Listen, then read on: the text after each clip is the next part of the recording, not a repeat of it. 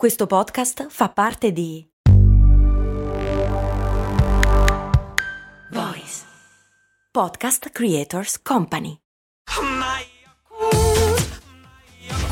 Se a volte ti senti così, ti serve la formula dell'equilibrio.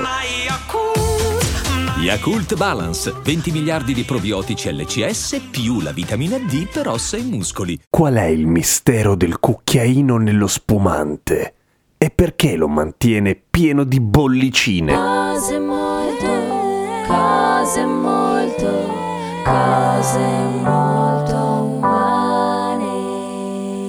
Mi scrive Alessia su patreon.com slash cose molto umane Perché se metti un cucchiaino come tappo per lo spumante non si sgasa? Cioè la gente dice così e io faccio la barista e ti giuro che tutti quelli che conosco, baristi e non, fanno così Ma è vero? E se è vero, perché funziona? Di solito il comportamento è questo Cioè le istruzioni per mantenere gasato un vino che con le bollicine È quello di, una volta aperto, metterci dentro un cucchiaino e metterlo in frigo E di solito si sgasa meno Dov'è il trucco? Nel frigo. È il frigo quello che funziona. Il cucchiaino non fa assolutamente una minchia. È bello da vedere, ma no, neanche tanto in realtà. Avete in mente tutte le volte che ci sono delle teorie, ma non c'è una vera spiegazione? In questo caso invece c'è una spiegazione. Nel senso, sono state fatte delle ricerche scientifiche per vedere se fosse vero oppure no il trucco del cucchiaino. Delle prove scientifiche vere e proprie, e no, sono arrivate tutte alla medesima conclusione che il cucchiaino non serve a niente. Però sono emersi alcuni fatti simpatici. Per esempio il fatto che è un'usanza tutta europea, molto più che statunitense, quella del cucchiaino nel collo della bottiglia. E sono state fatte ricerche e prove, in realtà in genere da scienziati che si occupano di gastronomia, per cui comunque già del ramo, prendendo bottiglie tutte uguali della stessa annata, della stessa partita, dello stesso vino, messe nello stesso frigo, aperte nello stesso momento e misurando con strumenti di precisione la pressione al momento dell'apertura e la pressione dopo una settimana di tempo, provando con bottiglie aperte e poi richiuse con un tappo di sughero, con un tappo di quelli che si mettono dopo che non so come si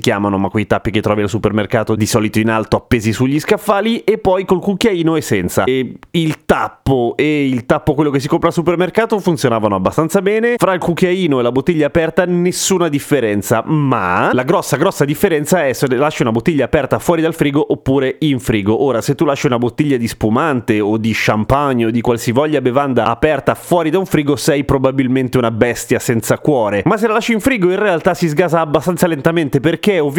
E ovviamente, mo chi sei? Devi fare il frigo per forza. Perché è un fluido, un liquido in cui viene disciolto del gas a bassa temperatura riesce a mantenerlo meglio. Non si dice così, non si dice così, però l'idea è che funziona di più così. Cioè, eh?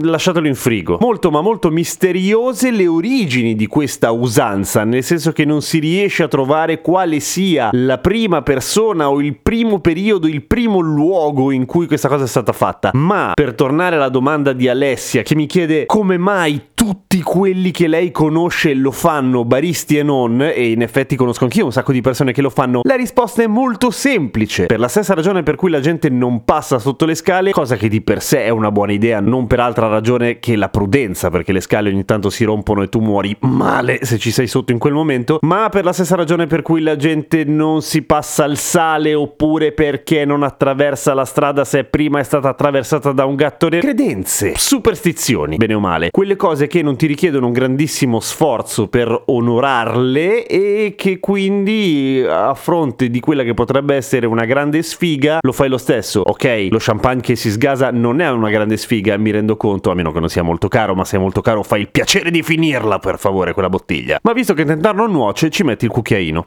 Punto. Tutto lì. Cin cin. E a domani con cose molto umane. Ah, molti mi dicono: Io vorrei iscrivermi a Patreon e sostenere cose molto umane, ma non so come si fa. Ora, sicuramente il 90% di loro sono persone che non hanno alcuna intenzione di farlo, ma si sentono in. No, scherzo.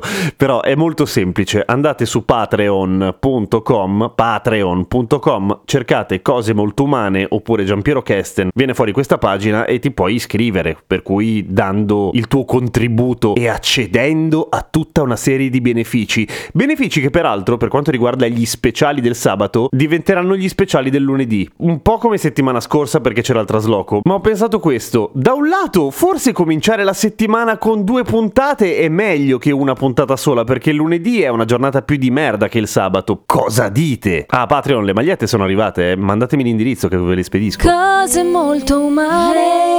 Yeah, yeah, yeah.